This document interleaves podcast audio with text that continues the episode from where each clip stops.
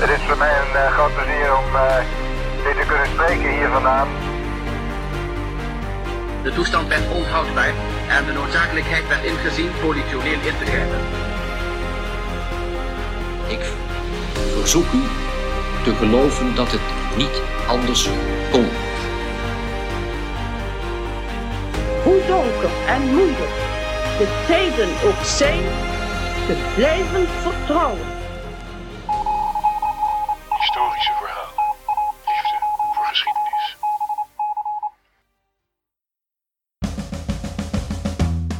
Welkom bij Historische Verhalen, de podcast. Deze keer lees ik het verhaal Naar Verdun van Hai van den Munkhoff.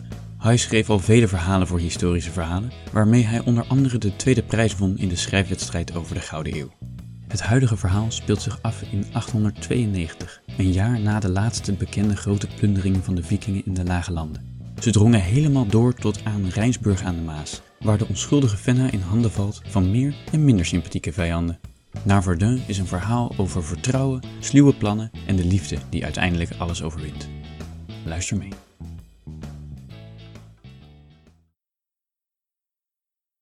De Maas, ergens tussen Nijmegen en Maastricht, 892. Vlakbij fluiten vogels. De zon schijnt zo zalig warm op mijn gezicht dat ik het vertik om toe te geven dat ik al een tijdje wakker ben. In plaats daarvan maak ik mezelf wijs dat ik niet op een hard scheepsdek lig, maar nog altijd heerlijk wegsoes op het zachte gras bij de Rijnoever.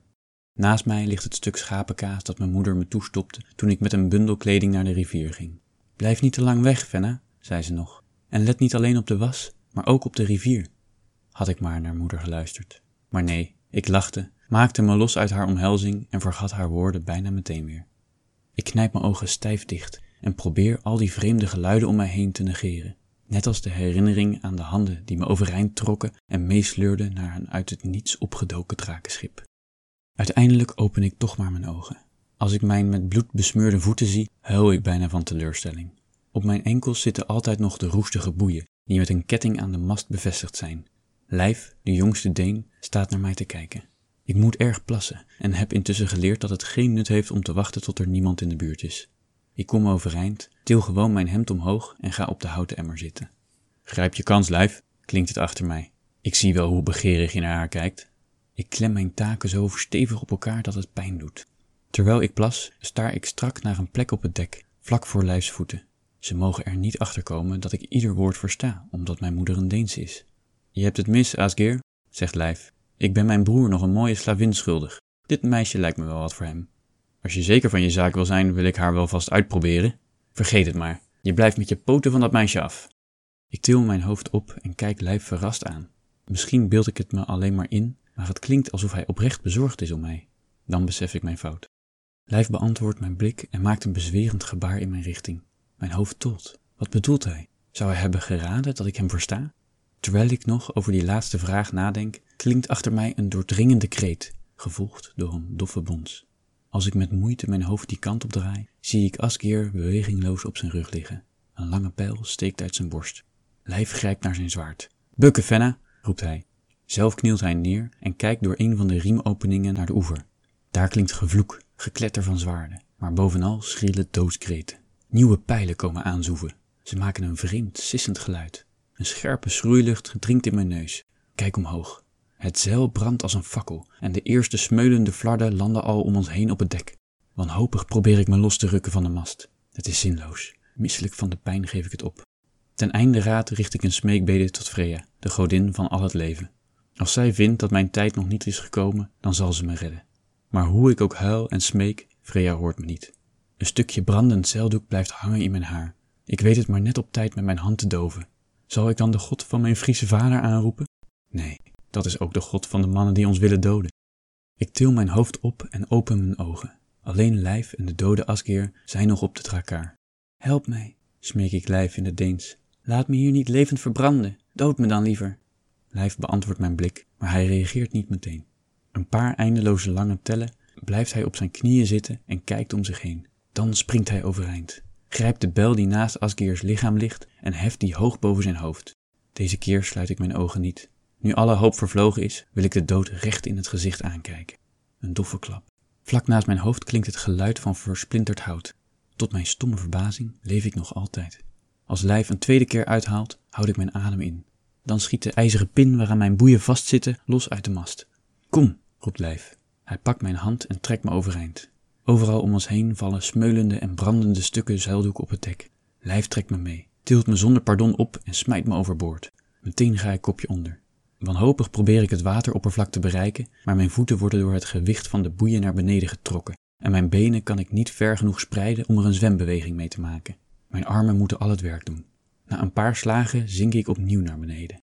Mijn hoofd en longen lijken uit elkaar te barsten. Ik doe mijn best om me een laatste keer het gezicht van mijn moeder voor te stellen. Dat lukt, maar meteen daarna lost alles op in het niets. Ik lig op mijn buik en iets of iemand duwt keer op keer hard op mijn rug. Uit alle macht probeer ik adem te halen. Ten slotte slaag ik daarin, al bezorgt iedere ademteug me een stekende pijn in de borst. Pas als ik eindelijk het laatste water heb uitgespuwd, lost de mist in mijn hoofd langzaam op. Op de een of andere manier weet ik me overeind te werken, maar de spieren in mijn armen en benen trillen nog altijd onbeheerst. Als lijf me niet bij de arm had gepakt, was ik waarschijnlijk meteen weer gevallen. Met een ruk wendt hij zijn hoofd naar de overzijde van de rivier. Ik volg zijn blik. Midden op de rivier nadert een roeiboot. Weg hier, zegt Lijf. Hij wacht mijn reactie niet af, keert zich om en sleurt me met zich mee. Weg, waar heeft Lijf het over? Ik spreek de taal van de Franken die achter ons aanzitten. Misschien brengen die me wel terug naar mijn moeder. In ieder geval wil ik niet eindigen als de goedkope slavin van zijn broer. Ik ruk me los, raap de ketting op en strompel terug naar de oever. Lijf komt meteen achter me aan en grijpt me opnieuw bij de arm. Ben je gek geworden, Fenna? roept hij. We zijn niet langer in Frisia, maar ergens tussen Maastricht en Luik. De Franken die ons achtervolgen zijn slavenjagers. Dat je Fries bloed hebt en hun taal spreekt, zal je niet helpen. Je bent jong en mooi. Dat is het enige wat die mannen interesseert, geloof me. Je hebt niets goeds van hem te verwachten. Ik schud mijn hoofd en doe een hopeloze poging om me los te rukken. Lijf petst me hard op de wang. Doe niet zo stom en houd die ketting vast, zegt hij. Hij drukt mij de ketting in handen, tilt me van de grond en gooit me over zijn schouder alsof ik een zak meel ben. Takken striemen langs mijn benen, armen en rug, terwijl Lijf zich een weg door dicht struikgewas baant. Om mijn gezicht te beschermen, druk ik het tegen Lijfs natte rug. Ik negeer de pijn en probeer na te denken. Was die belofte aan zijn broer dan zo duur dat hij zijn leven riskeert om het mijne te redden? En waarom sjouwt hij me tegen beter weten in zo hardnekkig met zich mee? Alleen komt hij dubbel zo snel vooruit. Op geen van die vragen kan ik een zinnig antwoord bedenken. Lijf houdt het lang vol, maar na verloop van tijd hoor ik aan zijn onregelmatige ademhaling dat hij is uitgeput. Hij stopt abrupt, laat me van zijn schouder glijden en zakt zwaar ademend op de grond. Ik val met mijn knie op de ijzeren ketting en schreeuw het uit van de pijn. Lijf werpt me een ongeruste blik toe en legt bezwerend een vinger op zijn mond. Een moment wil ik het op het gillen zetten. Ik doe het niet, want ineens schreeuwt een stem in mijn geest me toe dat deze Deense krijger de waarheid spreekt en dat hij mijn enige hoop op redding is. Al heb ik geen idee waar die stem zo plotseling vandaan komt. Waarom neem je me eigenlijk mee? vraag ik. Is die belofte aan je broer zo belangrijk? Lijf antwoordt niet meteen. Dan schudt hij zijn hoofd. Ik heb mijn broer wel een Frankisch zwaard beloofd, antwoordt hij, maar geen meisje. Waarom loog je daar dan over? Lijf zwijgt opnieuw een moment. Ik wilde je voor mezelf, maar niet zoals Askeer dacht, zegt hij tenslotte. Met open mond kijk ik hem aan. Wat is dit voor onzin? Ik weet heel goed wat Askeer dacht, maar van Lijfs woorden begrijp ik helemaal niets. In de verte, ergens bij de rivier, klinkt opgewonden geblaf, overduidelijk van een roedel honden. Ik schrik van de wanhoop op Lijfs gezicht. Kom, Venna, zegt hij, we moeten verder. Plotseling begint het me te dagen. Wat als die pijl niet Askeer, maar Lijf had gedood? Zou Askeer zelfs maar hebben overwogen om me van mijn boeien te bevrijden en me op zijn vlucht mee te nemen? Nee, natuurlijk niet. Askeer had wel ergens anders een meisje gevonden om zijn lusten op te botvieren. Ik sta op, til de ketting van de grond en doe mijn best om op eigen kracht verder te gaan. Maar mijn gekwetste knie weigert dienst. Na twee stappen struikel ik en val voorover. Lijf tilt me op, maar hij heeft niet meer de kracht om me over zijn schouder te leggen. In zijn armen draagt hij me verder.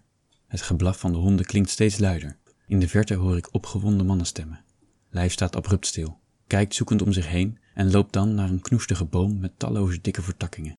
Hij tilt me op de onderste tak, wacht tot ik een arm om de stam klem en klimt dan zelf een stuk hoger.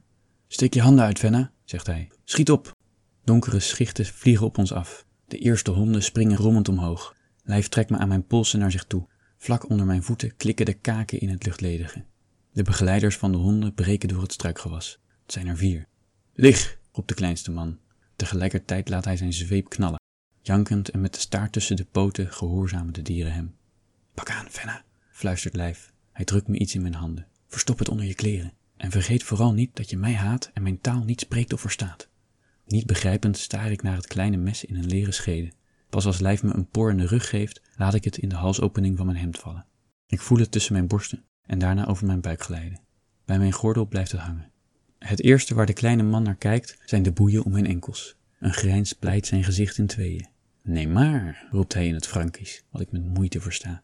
Hij dacht zoveel voor dat meisje te vangen, dat hij haar tot hier met zich meesleepte. Hebben jullie ooit zo'n stomme Deen gezien? Nou, ze is ook wel het aanzien waard, zegt een tweede roodharige man. Als ik haar kleding zo bekijk, hebben ze haar ergens in Frisia geroofd. Heb ik gelijk, meisje? Dat laatste zegt hij in het Fries. Zou deze man me misschien willen redden? Maar al is hij blijkbaar iemand van mijn vaders volk, zijn blik bevalt me niet. Daarvoor doet hij me te veel aan Asgir denken. Ja, antwoord ik tegen wil en dank. Mooi, zegt hij. Als je aardig voor me bent, breng ik je misschien wel thuis. De andere mannen brullen van het lachen. Ik weet genoeg. Lijf had gelijk. Zelfs Lijfs handen binden ze niet vast. Dat is ook niet nodig, want ze laten hem voorop lopen met de troep grommende honden om hem heen. De grootste man draagt me op zijn rug. Hij lijkt wel een reus en doet me denken aan de bergtrollen uit mijn moeders verhalen. Elk moment denk ik dat hij het mes zal voelen, want af en toe moet dat zijn rug wel even raken. Maar er gebeurt niets. Al snel krijg ik de indruk dat hij niet bepaald slim is en enkel en alleen vanwege zijn kracht en grootte bij deze groep hoort. Ik voel me zo moe en geradbraakt dat ik mijn ogen sluit en alles maar gewoon laat gebeuren. Toch blijven een paar woorden uit die laatste zin van lijf door mijn hoofd spoken.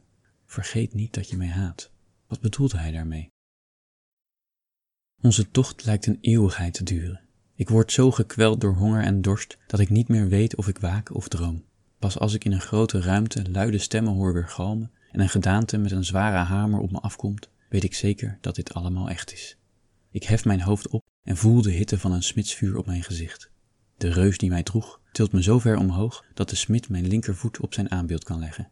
Beweeg even niet, zegt hij. Ik wil je niet beschadigen. Meteen haalt hij uit. Met een knal die pijn doet aan mijn oren, verbrijzelt zijn bijtel de sluiting van de boei.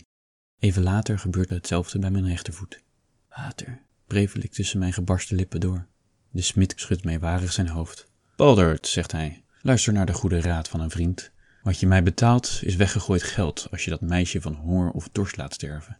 Dat geldt dubbel voor de jongen trouwens. Hij ziet er sterk en gezond uit. Als je hem in Verdun vakkundig laat castreren, brengt hij meer op dan vijf mooie slavinnen. Dat verzeker ik je. Maar dan moet hij het wel overleven. Dat kan alleen als je goed voor hem zorgt. Even blijft het stil. Je hebt weer eens gelijk, zegt een tweede, roodharige man. Maar ook zonder jouw advies had ik het meisje wel iets te eten gegeven. Ze is een Friese, al heeft ze nog niet verteld waar ze vandaan komt. Dorst of niet, ik ruik mijn kans. Ik woon in Rijnsburg, rasp ik. Help me, Baldert. Ik doe alles wat je maar wilt als je me naar huis brengt. Ik walg van mezelf, want ik weet zeker dat Baldert dat woordje alles heel letterlijk op zal vatten.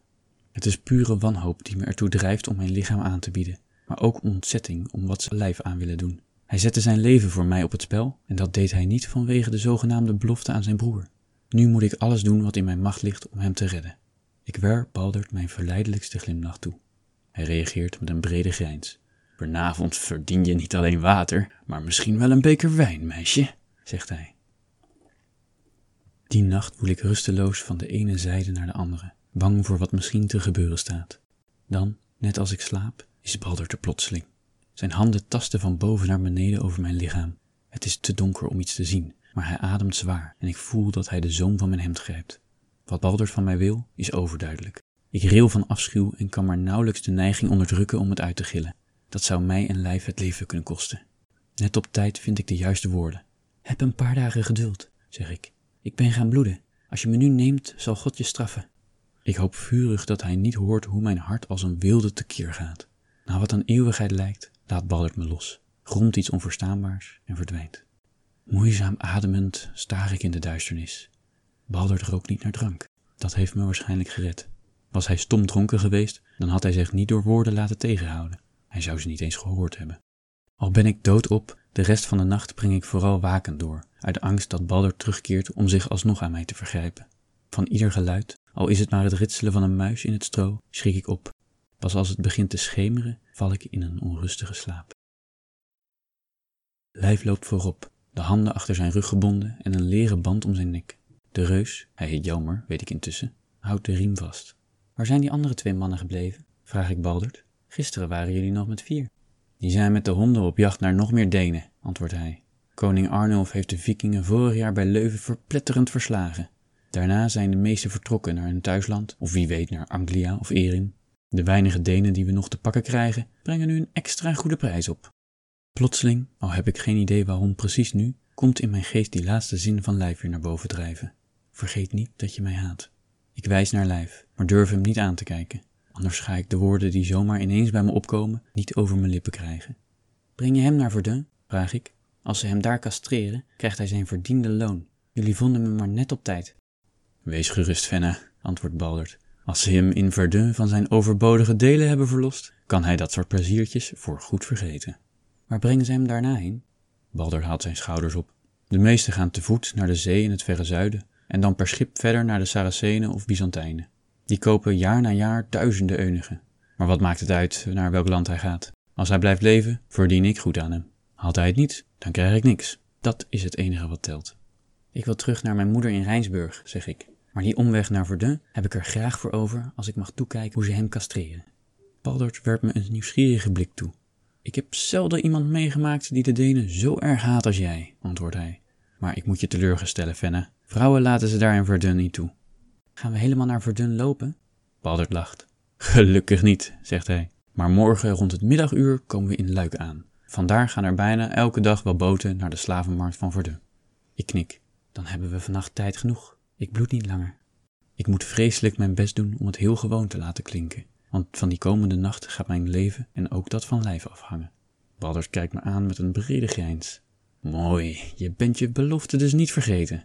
Ik heb een geweldig idee dat je misschien wel zal bevallen. We laten die jongen van begin tot eind toekijken. Dan vergeet hij daarna nooit meer wat hij de rest van zijn leven zal moeten missen. Het voorstel van Baldert maakt me onpasselijk, maar daar mag ik niets van laten merken. Integendeel, ik zal het spel moeten meespelen. Maar al te snel toehappen zou Balderts achterdocht kunnen wekken. Met een frons kijk ik hem aan. Je weet niet of ik zoiets wel kan, zeg ik. Natuurlijk kun je dat, reageert Baldert. Ik verzeker je dat je een man niets ergers aan kan doen. Als hij blijft leven, zal hij er voortaan iedere nacht over dromen. In dat geval zal ik mijn best doen. Hoe ik het klaarspeel, weet ik niet, maar op de een of andere manier slaag ik erin om het overtuigend te laten klinken. Baldert grijnst. Daar houd ik je aan. Lijf ligt gekneveld, met een prop in zijn mond op zijn zij, zijn gezicht naar onze kant. Jammer, ga een eindje weg. Ik roep je wel als we klaar zijn, zegt Baldert. Jelmer keert onze rug toe en schokt gehoorzaam weg. Ga liggen, Baldert, zeg ik. Voor de rest zorg ik wel. Met een zucht strekt Baldert zich uit. Ik ga schrijlings op hem zitten en plaats mijn handen op zijn borst. Ben je er klaar voor? vraag ik. Natuurlijk, zegt hij. Hij ademt zwaar. Ik tover mijn mooiste glimlach tevoorschijn.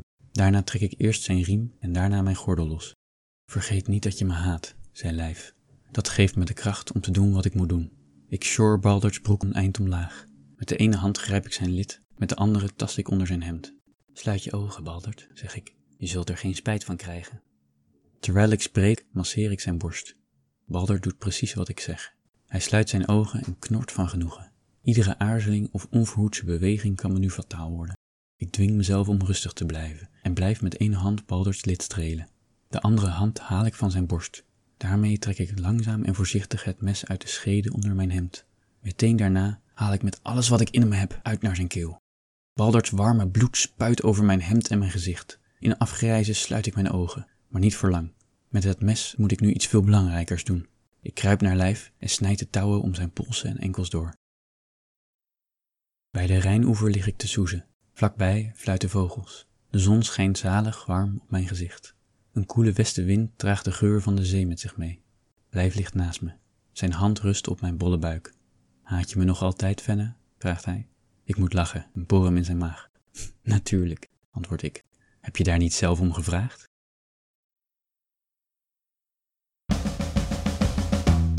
Dit was Naar Verdun van Hai van den Munkhoff. Luister ook naar het interview bij dit verhaal waarin hoofdredacteur Rick en ik de auteur bevragen over de historische achtergrond van dit verhaal en het schrijfproces. Altijd op de hoogte blijven, mik je brandpijlen op onze Facebook, Instagram en Twitter pagina's. En abonneer je natuurlijk op deze podcast. Tot de volgende keer.